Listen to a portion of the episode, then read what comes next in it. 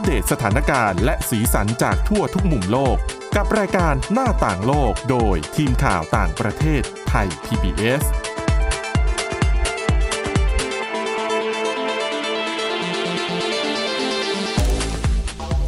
สวัสดีค่ะ คุณผู้ฟังคะนี่คือรายการหน้าต่างโลกค่ะ เราก็มีเรื่องราวข้อมูลข่าวสารบทความที่น่าสนใจมาเล่าในรายการนี้นะคะ ซึ่งพวกเราก็หวังว่าข้อมูลที่นำมาเล่าเนี่ยน่าจะเป็นประโยชน์กับคุณผู้ฟังนะคะสำหรับวันนี้ก็เช่นเดียวกันนะคะ เป็นเรื่องราวเกี่ยวกับเรื่องของการคุมน้ำหนักอดอาหารด้วยการทานของเหลวนะคะ ซึ่งวันนี้ค่ะพบกับคุณชนชยานันพร้อมสมบัติและดิฉันสาวรักษ์จากวิวัฒนากุลค่ะ ค่ะ สวัสดีคุณผู้ฟังค่ะ ค่ะ นี่คุณนันมันมีที่มาว่าทำไมใช่วันนี้เราถึงเอาเรื่องเนี้ยมาเล่ามีสาเหตุนะคะที่เดี๋ยวคุณสวรักษ์จะเล่ารายละเอียดว่าไอ้ค่ะการลดน้ำหนักวิธีการนี้มันเป็นแบบไหนนะคะ แต่ว่า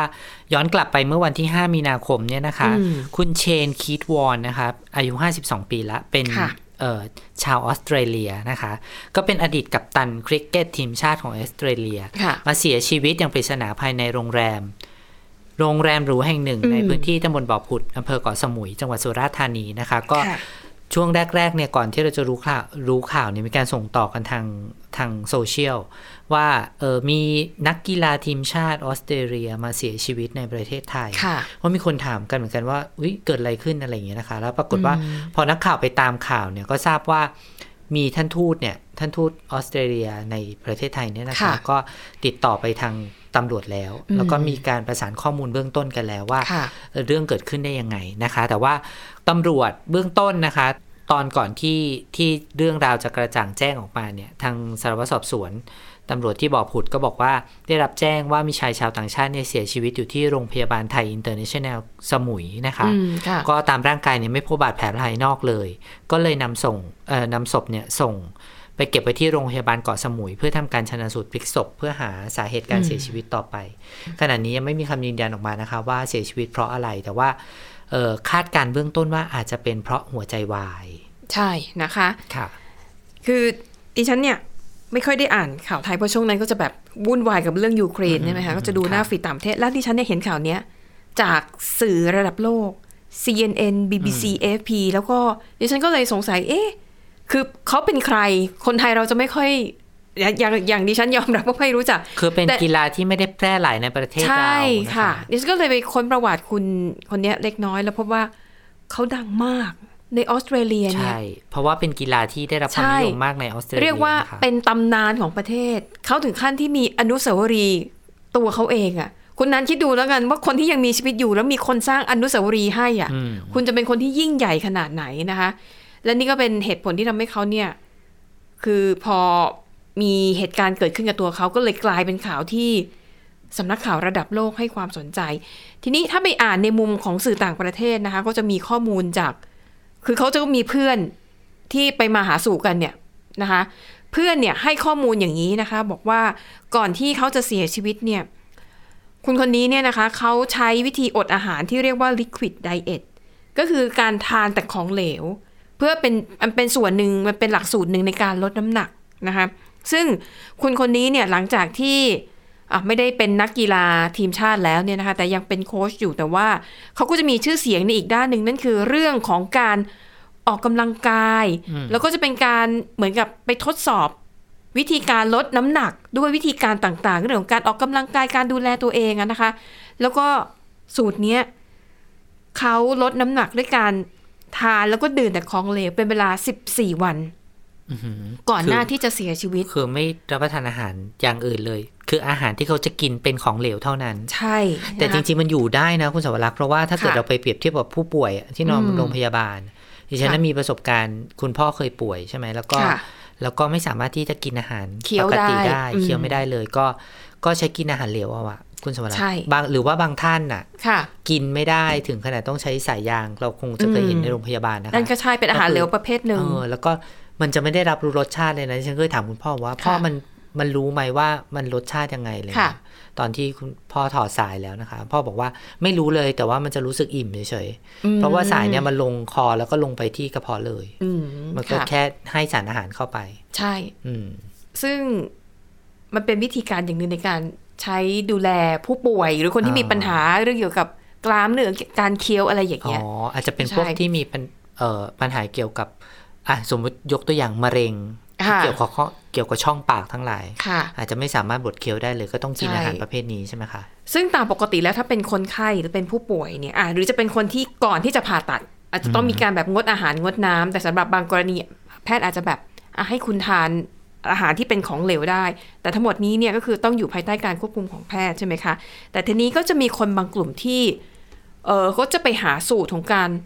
ลดน้ำหนักด้วยการดื่มแต่ของเหลว ทีนี้ ในกรณีของอดีตเอ่อโค้ชทีมชาติคริกเก็ตของออสเตรเลียเนี่ยเราไม่ได้มีรายละเอียดว่าอาหารเหลวที่เขาทานเนี่ยมันเป็นแบบไหน เพราะว่าอ๋อดิฉันก็ไปค้นข้อมูลแล้วพบว่ารูปแบบของอาหารเหลวเนี่ยมันก็จะมีความแตกต่างกันไป เดี๋ยววันนี้ก็เลยเอามาเล่าให้ฟังนะคะ ยกตัวอย่างอันนี้ประสบการณ์ตรงของดิฉันเองเนี่ย ฉันก็เคยแบบต้องทานแต่ของเหลว เพราะว่ามีช่วงหนึ่งที่ดัดฟัน แล้ว ปวดฟันมาก ใหม่ ๆ เราอาจจะไม่ชินใช่ไหมคะไม่ชิน ใช่ แล้วก็คือเป็นที่ดัดฟันแบบครอบแล้วก็ใสอะค่ะ คือเคี้ยวได้ แต่ว่าเราต้องถอดในที่ครอบออก แล้วคุณนันการถอดและการคือตอนใส่กลับเข้าไปคือแต่ละครั้งถอดเนี่ยว่าเจ็บแล้ว แต่ตอนใส่กลับเข้าไปมันจะเจ็เจ็บบมาก เจ็บใช่ไหมจนน้ำตาไหลอะ่ะ จนช่วงนั้นที่ฉันก็เลยปณิธานว่าเอาละแลกกับระหว่างความหิวและความเจ็บดิฉันขอเลือกความหิวดีกว่า ดังนั้นช่วงนั้นดิฉันก็จะไม่ถอดที่ครอบฟันออกเลย แต่จะใช้วิธีกินของเหลว เช่น นมจืด นมเต้าหู้ อะไรก็แล้วแต่ที่ไม่ต้องเคี้ยวอะ่ะ แต่คือดื่มเข้าไปแล้วอิ่มนะคะ จะเป็นแบบนั้นอยู่ก็หลายเดือนเหมือนกันนะคะ บางช่วงที่เจ็บน้อยหน่อยก็จะใช้วิธีกินพวกข้าวต้มอะไรที่แบบเคี้ยวง่ายๆอะ่ะไม่ต้องกระเทือนฟันมากอะค่ะ ปรากฏว่าน้ำหนักลดจริง ๆนะคะ ถามว่าหิวไหมก็หิวนะคะแต่ว่าคือร่างกายก็อยู่ได้ นี่ก็อาจจะเป็นเรียกว่าเป็นผลพลอยได้อย่างหนึ่งนะคะเราก็เลยทำให้ได้สัมผัสประสบการณ์ liquid diet แบบช่วงสั้นๆนะคะ เพราะว่าในบทความที่พี่ชันไปค้นมาเนี่ยนะคะเขาบอกว่าจริง ๆ แล้วการที่ร่างกายมนุษย์เนี่ยได้รับของเหลวสักหนึ่งถึงสองสามวันเนี่ย อันนี้พูดถึงในกรณีคนปกตินะค่ะไม่ใช่คนเจ็บไข้ได้ป่วยนะ เขาบอกว่ามันจะช่วย ร่างกายเหมือนกันนะหนึ่งคือระบบการย่อยอาหารอย่างน้อยมันอาจจะได้พัก หรือคนที่มีปัญหาเรื่องระบบการย่อยอาหารแปรปรวนมันไม่ปกติค่ะให้มันพักการทำงานสักหน่อย เคยมีนะคะ เคยได้ยินค่ะคุณโสรักษ์เคยได้ยินหรือเปล่าไม่แน่ใจ มีคุณหมอท่านหนึ่งที่ที่แนะนำให้อดอาหารหนึ่งวันน่ะโดยการกินผลไม้ชนิดเดียวกันค่ะทุกมื้ออมคือไม่ได้จำกัดปริมาณการรับประทานในหนึ่งค่ะวัน เขาถือว่าเป็นสูตรล้างพิษนะคะ ใช่ค่ะบอกว่าให้กินผลไม้ที่ไม่ได้มีรสหวานจัดมากหนึ่งอืมวันเนี่ยกินผลไม้ทั้งวันเลยค่ะก็มีคนถามคุณหมอว่าเอ้าแล้วอยู่ไหวเหรอคุณหมอคุณหมอว่าอยู่ได้ แล้วก็ให้เลือกทำในวันหยุดค่ะ เพราะว่าวันหยุดเนี่ยเราจะไม่ได้ใช้พลังงานเยอะ ไม่ได้ค่ะเคลื่อนไหวเยอะ อาจจะนอนดูทีวีอยู่ที่บ้านแล้วก็พอหิวเนี่ยก็หยิบเออมะละกอขึ้นมากินสักสามสี่ชิ้นอะไรอย่างเงี้ยนะคะ ก็ไม่เออคือ กินเพื่อไม่ให้ตัวเองหิวค่ะแล้วคุณหมอบอกว่าทำสักอาทิตย์ละครั้งหนึ่งค่ะอันเนี้ยนอกจากจะช่วยให้ระบบขับถ่ายดีขึ้นเนี่ย ระบบการย่อยก็จะดีขึ้นไปด้วยอืมแต่ว่าเออใครลองไปไปทำดู แต่ว่ามันอาจจะต่างจาก ที่คุณสวรักษ์เล่า เพราะว่าค่ะอันเนี้ยเขากินทุกอย่างเป็นอาหารเหลวหมดเลย ถ้าใช่ถ้าตามสูตรของการลดน้ำหนักในลักษณะนี้แต่เราไม่ยืนยันนะคะ ว่าคุณเชนคีตวอนเนี่ยเขาใช้วิธีการแบบที่เราเล่าหรือเปล่าอืมนะคะแต่ไม่ว่ารู้ว่าอาหารที่เขามีทานรายน่ะงานมาเหมือนกันเป็นว่าเขาแบบไหนเขาเคยทำวิธีการนี้อยู่ใช่ใช่ไหมคะค่ะ ก็อย่างที่บอกว่าสำหรับคนธรรมดาทั่วไปเนี่ยก็ใช้วิธีนี้ได้ แต่เขาบอกว่าไม่ควรจะนานเกินไปแค่หนึ่งหรือสองวันเนี่ยก็พอแล้วอืมนะคะ แต่ถ้าหากจะต้องนานกว่านั้นเนี่ยควรจะต้องปรึกษาแพทย์ว่าร่างกายเนี่ยจะรับไหวหรือเปล่านะคะอ่าอะไปดูกันว่าอาหารเหลวเนี่ยมีแบบไหนเขาบอกว่าแบบแรกคือแบบแบบเคลียร์เลยอะเป็นลิควิดแบบที่เคลียร์เลยคือเลวใสเลย ปั่นเลยแบบไม่ไม่ปั่น คือมีแต่อาจจะสมมุติเราดื่มน้ำส้ม ก็จะมีแต่น้ำส้มจะไม่มีไอ้ที่เป็นเนื้อ อืมอะไรอย่างไม่มีเลยนะก็เหคะมือนแบบนั้นลักษณะเป็นต้น เป็นนมชงอย่างนี้ได้ไหมคะ ได้ค่ะ เหมือนแบบนมเสริมธาตุอาหารต่าง ๆ ที่เขาให้ผู้ป่วยกินน่ะได้เคยเห็นอะเดี๋ยวฉันจะลองไล่ให้ฟังนะว่าเขาบอกว่าถ้าเป็นอาหารเหลวแบบเหลวเลยเนี่ยมีอะไรบ้างก็คือ น้ำผักหรือผลไม้ที่ไม่มีเนื้อ ไม่มีกากไม่มีอะไรทั้งสิ้นก็ก็คือคือเป็นปั่นน้ำอย่างเดียว น้ำที่เขาคันแยกกากทั้งหลาย ใช่นะคะ น้ำซุป น้ำซุปผักนะน้ำซุปไก่ น้ำซุปต้มจาก ซี่โครงกระดูกหมูอะไรก็แล้วแต่นะคะก็คือต้องห้ามมีกากเลยทุกอย่างต้องใช่เหลวหมดอืมกาแฟชาก็ใช่ต้องไม่ใส่น้ำตาลนะอืมนมไม่ว่าจะเป็นนมปกตินมพร่องไขมันเนยหรือนมอะไรก็แล้วแต่นะคะ น้ำผึ้งได้นะคะ เจลาตินพุดดิ้งคัสตาร์ดนี่เขาก็ถือว่าเป็นอาหารเหลวนะคะไอศกรีมก็ใช่นะ โยเกิร์ตชีสก็ได้แต่ว่าชีสต้องเอาไปละลายอืมนะคะ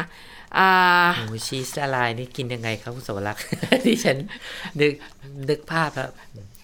ดื่มเข้าไปนี่คงจะมันน่าอะดูก็อาจจะแบบครีมครีมๆหน่อยนะคะ แล้วก็พวกนมที่เขาจะเพิ่มสารอาหารเข้าไปอะเออเออนะคะ อย่างพวกหลาย ๆ ยี่ห้อที่อะสำหรับผู้สูงอายุที่ทานอาหารปกติแล้วได้ไม่เต็มที่ไอ้ดื่มเข้าไปเสริม ใช่ก็อันนี้ดื่มผู้นป่มวยพก็วกนี้ผู้ป่วยก็ใช้เหมือนกันนะคะใช่บางทีเนี่ยผู้ป่วยกินอาหารได้แต่ว่าค่ะกินได้น้อยกินไม่เพียงพอก็กินนมพวกนี้เข้าไปเสริมคุณหมอแนะนำเลยค่ะบางทีก็ดูเขาเรียกว่าอะไรอะดูสารอาหารของผู้ป่วยแล้วค่ะพบว่าขาดอะไรต้องเติมอืมเพราะว่าบางคนเนี่ยกินไม่ได้เลยนะคะอืมป่วยไม่จนกินไม่ไม่มีได้ความอยากด้วยแล้วก็ไม่มีใช่กระจิตกระใจจะเคี้ยว คือคุณหมอบอกว่า ถ้าไม่กินก็คือโอกาสที่จะโรคจะหนักขึ้น หรือไปค่ะถึงขั้นเสียชีวิตมันมีนะคะอืมเพราะว่าขาดสารอาหาร ค่ะ ดังนั้นเนี่ยอาหารพวกนี้คือเขาก็พัฒนาขึ้นมาเพื่อให้แบบร่างกายได้รับสารอาหารที่ครบถ้วนอืมโดยการดื่มนะคะ ซึ่งมันก็จะง่ายหน่อยอ่าดังนั้นนะคะมีเขามีคำแนะนำอันเนี้ยวันเนี้ยบทความวันเนี้ยจะเป็นสำหรับคนที่รู้สึกว่า อยากจะลองวิธีใหม่ ๆ ในการลดน้ำหนัก นะคะอุ้ยแต่เน้นย้ำนะว่าทำได้แค่วันสองวันนะ ใช่ ลองดูก่อนนะคะเขาบอกว่าอะถ้าวันแรกๆที่คุณเริ่มต้นเนี่ยเขาแนะนำว่าก็ให้คุณเตรียมเครื่องดื่มที่ว่าเหล่านี้ไว้นะคะ แล้วก็ให้ค่อยๆจิบทุกๆ 15 นาทีเขาเน้นว่าค่อยๆจิบ นะคะ ไม่ใช่ว่าอะถึงเวลาหนึ่งไม่มื้อได้แล้วก็กินดื่มอ๋อทีเดียวไม่ได้กินเยเหอะมือนอาหารหลักของเราค่ะต้องค่อยๆกินๆอืมอันนี้มันไปเข้าทฤษฎีกับการลดน้ำหนักแบบหนึ่งนะคุณสวรักษ์ที่บอกค่ะให้กินมื้อมื้อเล็กมื้อเล็กบ่อยๆๆย่อยๆบ่อย ๆ ใช่นะคะ อันนี้ก็เป็นคำแนะนำแล้วก็อย่างที่บอกค่ะว่าอะถ้าต้องการที่จะแบบลดน้ำหนักเป็นจริงเป็นจังอยากทำสักหนึ่งอาทิตย์หรือสองอาทิตย์ โดยหวังว่าจะช่วยลดน้ำหนักได้อย่างรวดเร็วนะคะ อันนี้ควรจะต้องปรึกษาแพทย์ แพทย์อาจจะมีคำแนะนำว่าอาหารชนิดไหนที่ควรทานได้ปริมาณเท่าไหร่นะคะ แต่ย้ำอีกครั้งนะคะว่าทำชั่วครั้งชั่วคราวได้ไม่ควรที่จะทำนานเกินไป เพราะว่าบางคนอาจจะรู้สึกว่าเฮ้ยฉันก็กินแบบนี้ตลอดเลยสิจะได้ผอมอืมตลอดไม่ต้องขึ้น แต่ว่ามันก็มีข้อเสียนะคะ ข้อแรกคือเรื่องของอาการท้องผูก เพราะว่าๆคุณมันดื่มไม่แต่มีของเส้นเหลใยวใช่ไหมใช่ มันไม่มีเส้นใยมันไม่มีไฟเบอร์ อืมมันเออก็ไม่กระตุ้นการขับถ่าย ใช่ ไม่มีกากใยเลยพูดง่ายๆ ไม่มีกากเลอืยมอาหารที่คุณกินเข้าไป ใช่นะคะ แล้วก็ต่อให้คุณลดน้ำหนักได้จริงแต่ว่าสุขภาพคุณจะไม่แข็งแรง มันก็อาจจะมีอาการแบบผลข้างเคียงตามมาอืมกล้ามเนื้อคุณก็จะไม่มี เพราะว่าคุณแบบไม่ได้โปรตีนที่มันแบบในปริมาณที่มากพอนะคะอะอันนี้ก็เป็นข้อมูลมาเล่าให้กันฟังเผื่อว่าใครอยากจะทดลองก็ลองดูวันสองวันดูว่ามันเป็นยังไงนะคะส่วนคุณเชนคิดวอนนี่ สรุปว่าไม่ได้มีการผ่าชนสูตรที่ประเทศไทยนะคะ แล้วก็ค่ะทางสถานทูตเนี่ยประสานให้ส่งร่างกลับมาที่กรุงเทพมหานคร แล้วก็จะดำเนินการส่งกลับที่ออสเตรเลียตามขั้นตอนนะคะ ก็ทางญาติเนี่ยไม่ได้ติดใจสาเหตุการเสียชีวิต เพราะว่าค่ะทราบว่าคุณเชนมีโรคประจำตัวอยู่ด้วยนะคะ เพราะฉะนั้นการลดน้ำหนักนี้อาจจะไม่ได้เกี่ยวข้องกับสาเหตุการเสียชีวิต แต่ว่าเรามาค่ะเล่าให้กันฟังว่าเขาเคยใช้วิธีการแบบนี้ในการลดน้ำหนัก แต่ว่าถ้าถามความเห็นส่วนตัวของของค่ะของดิฉันนะ ไม่แนะนำให้ให้ลดน้ำหนักด้วยวิธีการที่เราไม่ได้ศึกษาข้อมูลอย่างชัดเจนก่อน หรือว่าถ้าจะให้ดีก็คือ ปรึกษาคุณหมอค่ะปรึกษาเอ่อนักโภชนากร ปรึกษาโภชนากรก่อนค่ะที่จะลดน้ำหนัก ไม่ว่าด้วยวิธีการใดก็ตามนะคะ ก่อนหน้านี้ค่ะคุณสวรักษ์อาจจะเคยได้ยินการไปกินอาหารอวกาศ อืมที่เขาทำขึ้นมาเฉพาะสำหรับนักบินอวกาศแล้วค่ะแล้วก็ตอนหลังก็มีการเอาออกมาขายแพร่หลายเหมือนกันนะคะเออรวมถึงว่าหลายปีก่อนที่ค่ะ ที่น้องๆหมูป่าเข้าไปติดอยู่ในถ้ำอะค่ะน้องๆก็ได้กินอาหารพวกนี้ด้วยนะคะ ถ้าเราอืมจำข่าวกันได้ก็คือตอนเข้าไปพบใหม่ค่ะๆเพราะเขาบอกว่าอาหารเหล่านี้มันจะสามารถทำให้อิ่มในเวลาอันสั้นแล้วก็ไม่เป็นอันตรายสำหรับคนที่อดอาหารมานานนานๆถูกต้องๆนะคะ เพราะว่าน้องๆเนี่ยไม่ได้กินอาหารมาหลายวันเหมือนกันค่ะเข้าไปอยู่ในนั้นแล้วพอถ้าคือเขาบอกเลยว่าเขาหิวเขาอยากกิน อืมคือเจ้าหน้าที่ก็รู้ว่าถ้าให้กินน้องจะกินเยอะ พอกินเยอะเนี่ยอาจจะมีปัญหาเรื่องแบบแน่นหรือว่าใช่จุกค่ะ ไม่สามารถจะเอาตัวออกมาจากถ้ำได้อีกนะคะ ก็เลยต้องเอาอาหารอวกาศพวกนี้เข้าไปให้กินตอนนั้นก็เป็นเรื่องที่ค่ะเป็นเรื่องใหม่สำหรับพวกเราเหมือนกันนะ ว่าสำหแบรับบคนธรรมดาธรรมดาเออเนาะใช่ที่ไม่ได้แบบเออมีความรู้เรื่องนี้ แต่ว่าค่ะฉันเข้าใจว่ามันมีอาหารเหล่านี้มันมีการเอามารับประทานในในเอ่อในกลุ่มคนที่ออกกำลังกายอืม หนักๆทั้งหลายอืมอืมนะคะ อย่างเช่นนักวิ่งค่ะนักวิ่งมาราธอนทั้งหลายเนี่ยเขาจะมีอาหารเฉพาะกลุ่มของเขาเหมือนกันที่ค่ะมีโปรตีนสูง หรือว่ามีสารอาหารบางอย่างที่ไปทดแทนการอืมการออกกำลังกายนะค่ะคะอันนี้ก็เราก็ลองศึกษากันดูแต่ว่าก่อนจะรับประทานอะไรก็ลองดูหน่อยว่าเพื่อนค่ะที่เขากินมาแล้วเขาเป็นยังไงบ้างนะคะใช่ก็เป็นข้อมูลเรื่องสุขภาพนะคะ เป็นบทความค่ะที่น่าสนใจอะค่ะอะต่อจากเรื่องของสุขภาพนะคะ ไปดูเรื่องของวิกฤตในยูเครนกันต่อนะคะ ก็เป็นเหตุการณ์ที่ สร้างความสั่นสะเทือนไปทั่วโลกก็ว่าได้นะคะ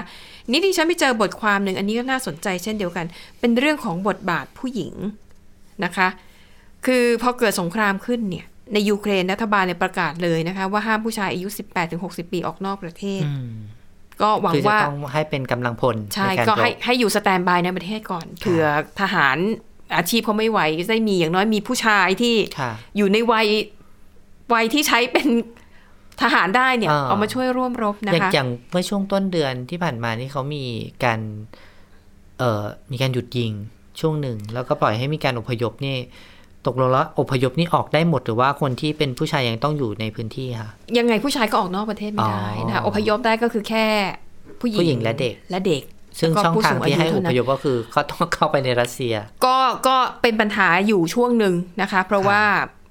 บอกว่าจะหยุดยิงแต่ถึงเวลาเข้าจริงก็ไม่ได้หยุดยิง คนก็ไม่กล้าอพยพเพราะว่ากลัวจะไปโดนยิงเสียชีวิตระหว่างทางนะคะ อย่างที่บอกว่าอะแม้ทางกฎหมายเนี่ยจะบังคับว่าผู้ชายจะต้องอยู่ในประเทศ แต่ว่ามีผู้หญิงยูเครนไม่น้อยนะคะ ไม่ได้นิ่งนอนใจนะไม่ได้อยู่เฉยๆลุกขึ้นมาจับอาวุธต่อสู้กับกองทัพรัสเซียนะคะเขาบอกว่าแม้แต่ในช่วงเวลาปกติที่ไม่ได้มีสงครามไม่ได้มีความขัดแย้ง สัดส่วนของผู้หญิงในกองทัพยูเครนนี่ มากกว่าหนึ่งในห้านะ 28.8%ในกองทัพยูเครนเป็นผู้หญิงนะคะ ซึ่งมีสัดส่วนมากถึง 57,000 คน ถ้าเทียบกับประเทศเพื่อนบ้านอย่างโปแลนด์และรัสเซียเนี่ยเหนือกว่าเยอะอืมอย่างโปแลนด์เนี่ยมีผู้หญิงเป็นทหารเนี่ย 7.5%เท่านั้นเอง รัสเซียนี่แค่ 4%ไปดูอเมริกา อเมริกาเยอะหน่อย 16%เยอรมนี 12%แต่ดูแล้วก็ยังเทียบกับยูเครนไม่ติดนะคะ เขาบอกว่า และพอเกิดเหตุการณ์รุนแรงขึ้นเนี่ยผู้หญิงยูเครนเลือกที่จะลุกขึ้นมาจับอาวุธสู้เพิ่มมากขึ้นทั้งอย่าง เป็นทางการก็คือไปสมัครเป็นทหารแบบจริงจัง หรือไม่เป็นทางการก็คือเป็นเป็นทหารในภาคประชาชนทน่ะหารอาสาอย่างนี้ใช่ไหมคะใช่นะคะเขาบอกว่าอย่างที่เราได้ยินข่าว แม้แต่นางงามหรือว่าหญิงที่แบบอายุเยอะ 79 ปีเนี่ยก็หันมาฝึกการใช้อาวุธนะคะก็บอกว่า ก็มีสำนักข่าวหลายที่นะคะ ไปสัมภาษณ์ผู้หญิงเหล่านี้ว่าเออคิดยังไงเนี่ยถึงแบบลุกขึ้นมาจับอาวุธนะคะ บางคนเนี่ยพูดได้จับใจมากนะคะ มีคนหนึ่งบอกว่า เวลาที่เกิดเหตุการณ์แบบเนี้ยชีวิตมันตกอยู่ในความเสี่ยงเสมอแหละ ต่อให้คุณไม่ได้ออกไปถือปืนนะ เป็นประชาชนธรรมดาหลบซ่อนตัวอยู่ที่ไหนก็แล้วแล้วแต่เนี่ย โอกาสที่คุณจะเสียชีวิตมันมีทุกเมื่ออมดังนั้นเวลาแบบเนี้ยพวกฉันน่ะไม่ได้กลัวตายหรอก แต่กลัวที่จะต้องตกเป็นทาส ดังนั้นเธอพร้อมที่จะอยู่ปกป้องดินแดนของตัวเองจนถึงที่สุดนะคะ ซึ่งจริง ๆ แล้วบทบาทของผู้หญิงในยูเครนเนี่ยมีมาแต่ไหนแต่ไรแล้วนะคะ เพราะว่ายูเครนเนี่ยก็เป็นประเทศที่เผชิญกับความขัดแย้งมาอย่างต่อเนื่องนะคะอย่างในปี 2013 เนี่ย ตอนนั้นยูเครนก็มีปัญหานะ คือยูเครนเนี่ยเขาอยากที่จะเข้าร่วมกับสหภาพยุโรป อยากที่จะเป็นส่วนหนึ่งของนาโตค่ะ แต่ว่ามันก็ขึ้นอยู่กับว่าผู้นำประเทศในแต่ละยุคเนี่ยจะมีความโน้มเอียงเข้าข้างรัสเซีย หรือจะโน้มเอียงเข้าข้างชาติตะวันตกค่ะในปี 2013 เนี่ย ผู้นำในตอนนั้นเนี่ย ถูกกล่าวหาว่าเข้าข้างรัสเซีย ถึงขั้นที่กล่าวหาว่าผู้นำเนี่ย รับเงินมาจากรัสเซียนะ เพื่อไม่ให้ยูเครนเนี่ย ไปสมัครเป็นสมาชิกของสหภาพยุโรปอืมนะคะ แล้วก็เลยมีการประท้วงกันหนักมากในปี 2013 แล้วก็มีการประทะกันเกิดขึ้น ปรากฏว่าในตอนนั้นค่ะมีผู้หญิงยูเครนจำนวนมาก อาสาสมัครเข้าร่วมในหน่วยป้องกันตัวเองอืมแล้วจำนวนผู้หญิงที่สมัครในตอนนั้น ก็เพิ่มขึ้นมาเรื่อยๆ ตั้งแต่ปี 2013 จนถึงปัจจุบันนะคะอะและผู้หญิงที่อาสาไปทำงานช่วยเหลือในโรงพยาบาลในศูนย์ ช่วยเหลือผู้พักพิงผู้อพยพ อันนั้นน่ะเปเป็นเรื่องปกติที่มีอยู่แล้วนะคะเขาบอกว่า เหตุการณ์ที่เกิดขึ้นอะมาสะท้อนให้เห็นเลยนะคะว่าความรุนแรงที่เกิดขึ้นมาอย่างยาวนานในยูเครนเนี่ยมันทำให้ผู้หญิงเนี่ยพร้อมที่จะทำทุกอย่างเพื่อปกป้องเสรีภาพ และก็อำนาจอธิปไตยของยูเครนนะคะอีกเหตุการณ์หนึ่งที่ดังไปทั่วโลกก็คือตอนที่รัสเซียผนวกแคว้นไครเมียเขาเป็นของตัวเอง ปี 2014 ในตอนนั้นเขาบอกก็เหมือนกันเลยตอนนั้นก็เหตุการณ์แบบเดียวกัน ผู้หญิงเปลี่ยนมาจับอาวุธ มากขึ้น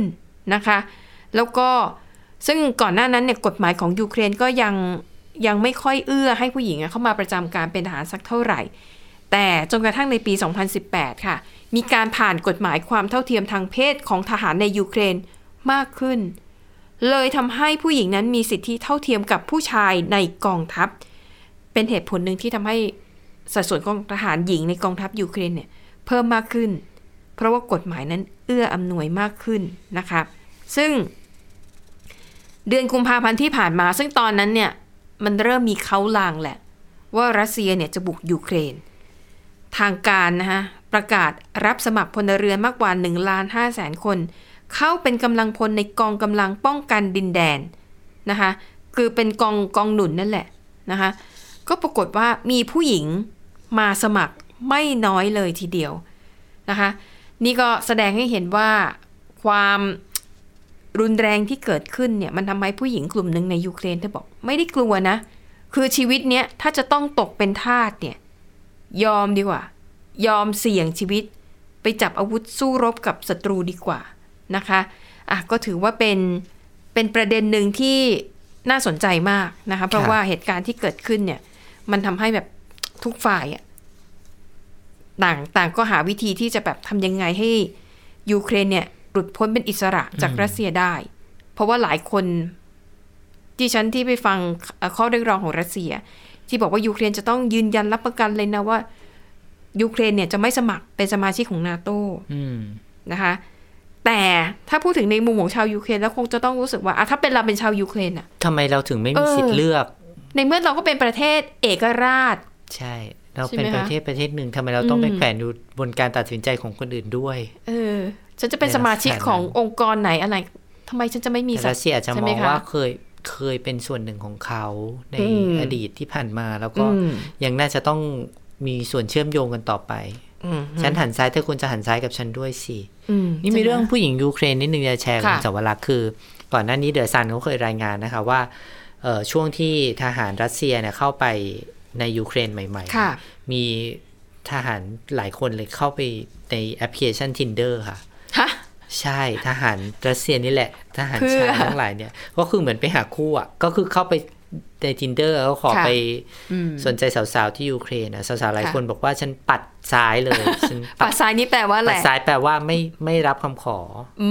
มคือเหมือนเขาทักคุณสวรักษ์มา เขาก็ค่ะเขาเห็นโปรไฟล์เนี่ยถ้าคุณสวรักษ์ปัดซ้ายก็คือ